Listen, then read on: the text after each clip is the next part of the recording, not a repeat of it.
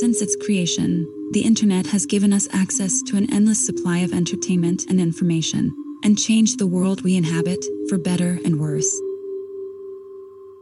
In 1983, nobody could have predicted that it would become one of the key drivers of social evolution, changing how we interact with one another, how we vote, and who we trust.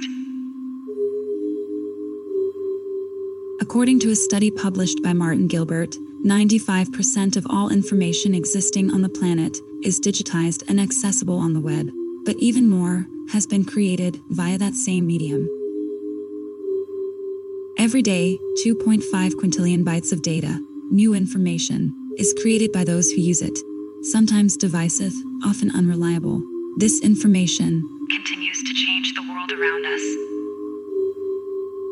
From alternative reality games that got out of hand to frauds and online cults, these are the mysteries that have captured the imagination of the internet, the crimes that took place on it, the legends it created, the subcultures and communities it gave rise to.